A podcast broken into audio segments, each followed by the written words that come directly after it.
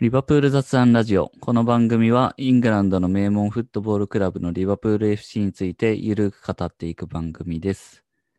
LFC ラボの拓也です。LFC ラボはリバプールを日本一応援するのが楽しい欧州サッカークラブにというミッションで運営しているファンメディアです。今回は質問箱にいただいた質問に答える回を収録しておりますので、それをお送りしていきます。それでは早速本編をどうぞ。はい。では、えー今回も雑談会をお送りしていきます。一緒にお送りするのは、伊達さんとコウクくんです。よろしくお願いします。お願いします。お願いします。では、えーと、早速、えーいただいている質問箱の質問に答えていきたいと思います。アンフィールド以外で好きなスタジアムはどこですか？という、えー質問をいただいておりますが、そうですね、スタジアム。アンフィールド以外でっていうところですけど、パッと思いつくスタジアムはありますでしょうか？伊達さんどうですか？そうですね、イングランドだと、まあ、イングランドどこもね、専用なので、いい雰囲気ですけど、なんだ、行ったことある場所ベースで話した方がいいのかな。それで言うと僕は、アーセナルのエミレーツスタジアムと、はいはい。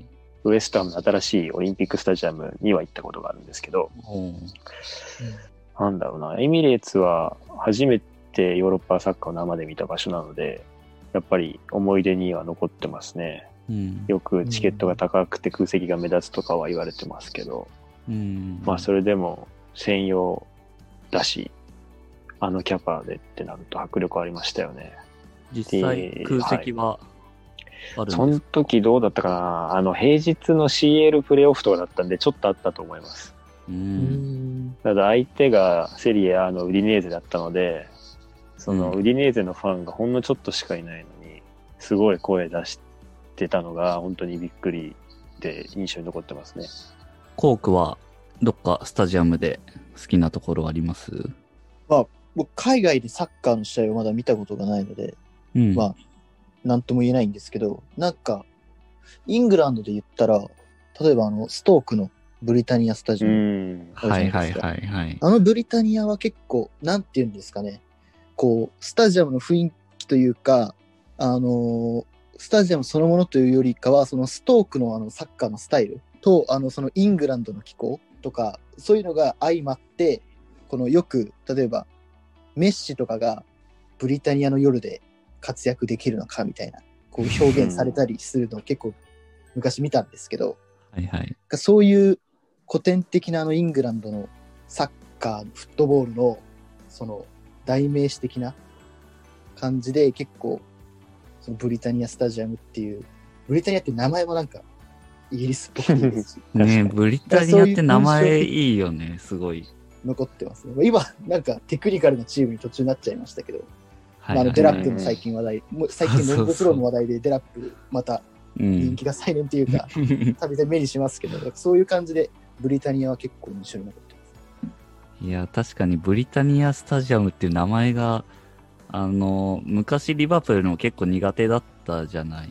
うん。はいなんかそれですごいこう、ブリ、恐怖がありましたね。あとまあ、今の話で言うと、イングランドのスタジアムってすごい名前いいところ多いっすよね。うん。うんう。んんセント・ジェームズ・パークとか、うんうん。あとサンダーランドはスタジアム・オブ・ライトとか、なんかすごいこう、うまい、うまいこうネーミングっていうか、いいっすよね。で、セインツはセント・メリーズとか、うん。スタジアムの名前がいいとこ多いなって。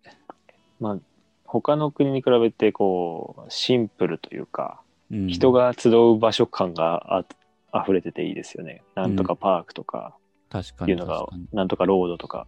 うんうんう。うんんあと、僕は行ったことないですけど、クレイブンコテージはかなり気になりますね。ああ、いいっすね。クレイブンコテージは行ってみたいっすねう。ん、行ってみたいですね。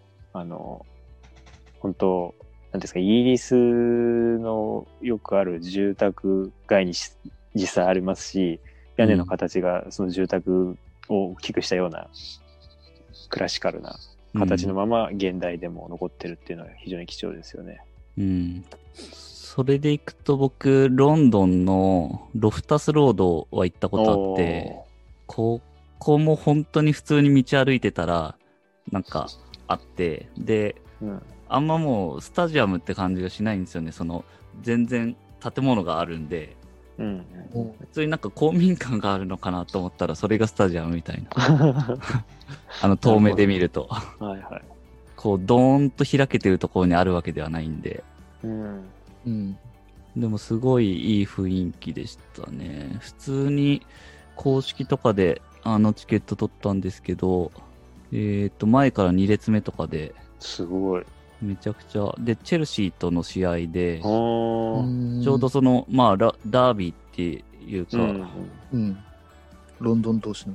で、まあ、チェルシーが優勝した年だったんですけど、その時。で、モーリーニョが、えーっと、2回目の監督やってた時で、うん、めちゃくちゃ雰囲気良かったですね。もうこれがプレミアか、みたいな。うん。うん。独特の、うん、熱を感じますよねう。ん。あと行ったことあるのは、今もうないですけど、アップトンパーク。はいはい。ああ。ここも良かったっすね。これは羨ましいですね。結構怖いっていう印象というか噂を聞きますけど、治安的な。そうですね。まあ、特に。あそこは大丈夫でした。そうですね。それは大丈夫でしたが、まあ、すごい雰囲気はありましたね。シャボン玉飛んでました。シャバンダー飛ん飛んでた。うんあとは、ウェンブリああ、ウェンブリーのね。ー。ウェンブリーはスタジアムツアーも行ったし、昔代表の試合も見ましたね。まあ、親善試合でしたけど、うんうん。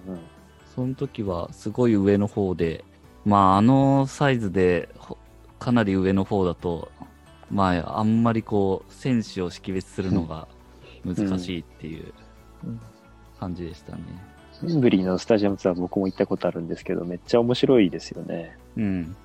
なんか、あの、ガイドのおじいさん、僕のはいはい会はおじいさんみたいなのついてくれましたけど、すごい、多分名物みたいな人で、なんかな、その、あの、皆さんどこから来たのみたいなうんうんうん。答え、あの、言わせてお客さんに。で、ウルグアイから来たっていう人がいたら、ウルグアイが、こう、初めてワールドカップ出た時、イングランドと同じ組だったみたいな、うん。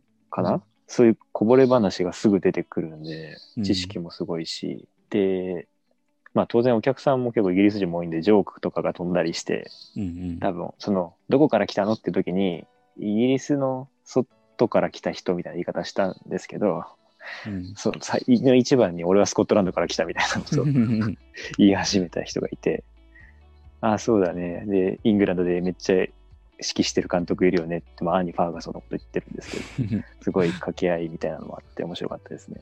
ガイドの人、の英語聞き取りやすいですよね。そうですね。はい。だから結構楽しめましたね。内容を把握した上で。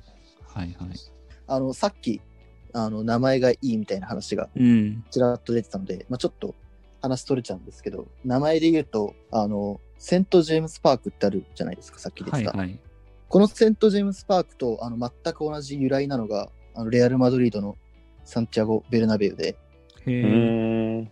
あの、セント・ジェームスって、あの、セント・ジェームスで分けるんですけども、セントが聖なるで、ジェームスがまあ人の名前じゃないですか。うんうんうんで、。サンティアゴのサンも同じく聖なるで、ティアゴっていう人なんですけど、うんこのジェームスとティアゴは、こう、元はヤコブっていう人で、あの、聖書に出てくる。はいはい。この聖ヤコブの英語がセント・ジェームスで、この聖ヤコブのスペイン語がサンティアゴなんですよ。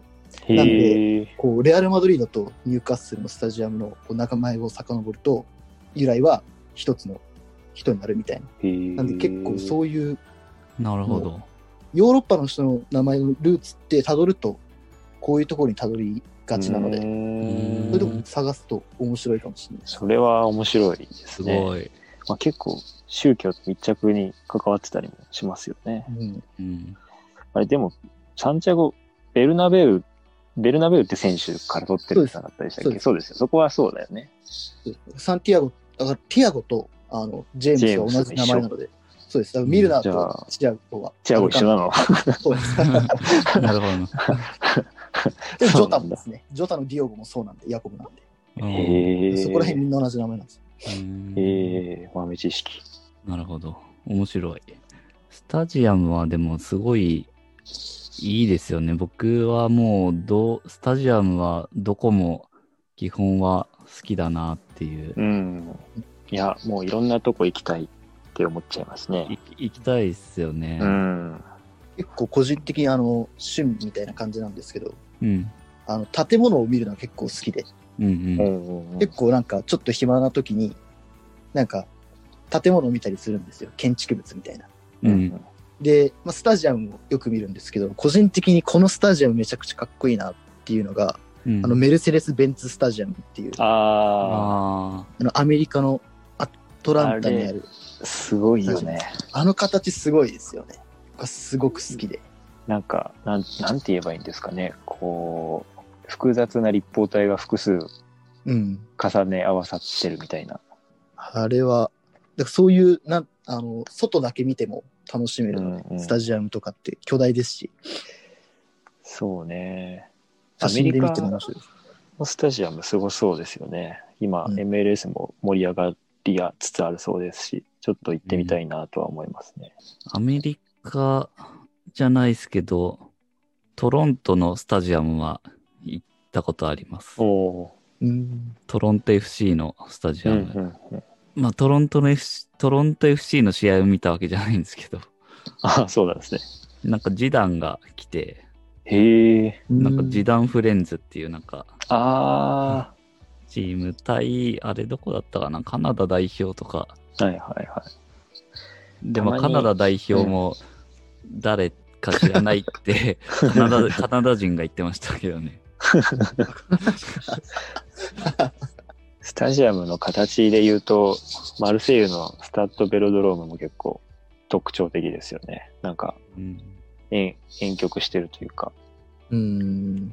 で、スタンドも一層だったと思うんで、まあで、マルセイユってファン熱いですし、うん。結構優雅なのに中はめっちゃ燃えてるみたいなギャップがフットボールらしくていいなと思いますね。で、特に今日本人選手も複数、長友と酒井がいるんで、フランスだとあと、ボルドーのスタジアムすごく綺麗ですよ。あの、え。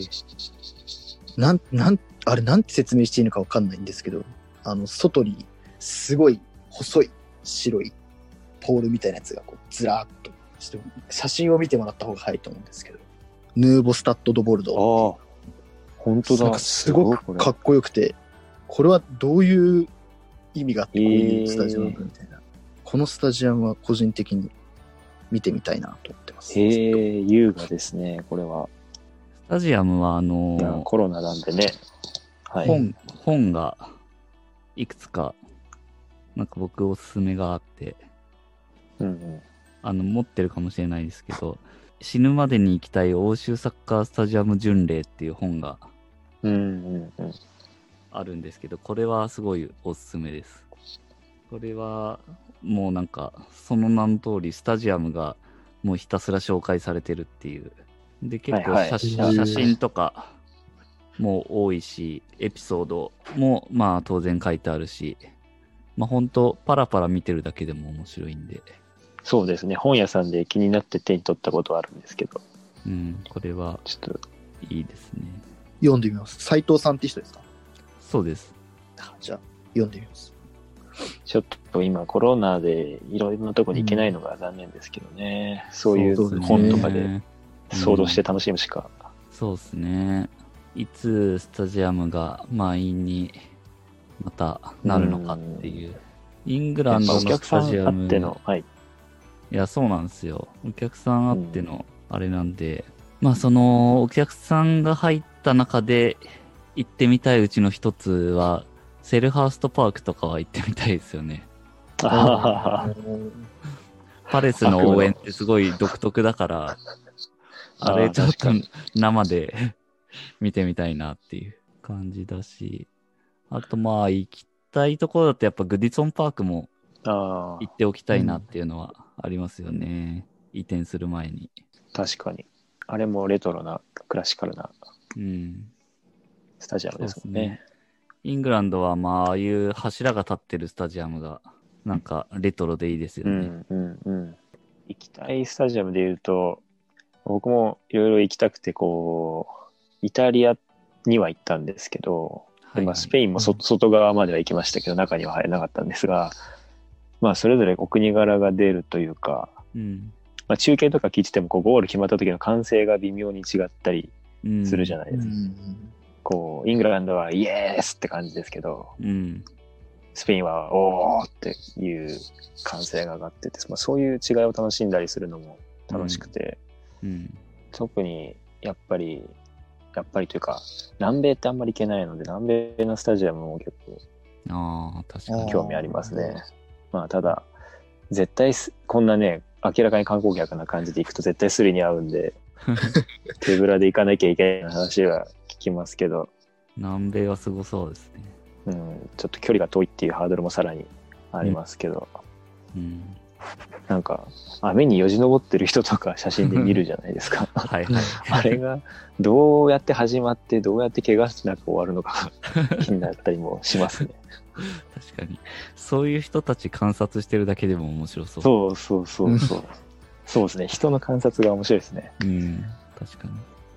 毎週ここに来てる熱狂的な人は何をしてるのかみたいな。あとは、まあ、好きなスタジアムっていうところでいくと、日本だと、僕はやっぱ日立大とか、ああと、うんまあ、スイッタも一回来ましたけど、この辺はすごいプレミアリーグな感じがして好きですね。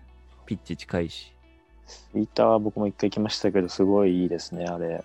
うん。スイッタいいっすよね。ほんと、うん羨ましい。あれ、そう、あれが毎週っていうか、ホームで使えるのは羨ましいですね。ツイッター行ってみたいですね。フうんットブレインで、あの、なんか完成したばっかりの時にはいはいはい。やってて、たね。紹介やってて、うわ、めちゃくちゃかっこいいなと思ってうん。行ってみたいんですけど、まだ機会がないんで。しかもあんまりお金かかってないっていう、うん。ああ、そうなんだ。すごい羨ましい。まあ僕だったら、まあ、日本のスタジアムで、まあ、そんなにいろんなとこ行ったことあるわけじゃないんですけども、やっぱり一押しはサポーターでもある清水のアイスターですね。日本平。こうん。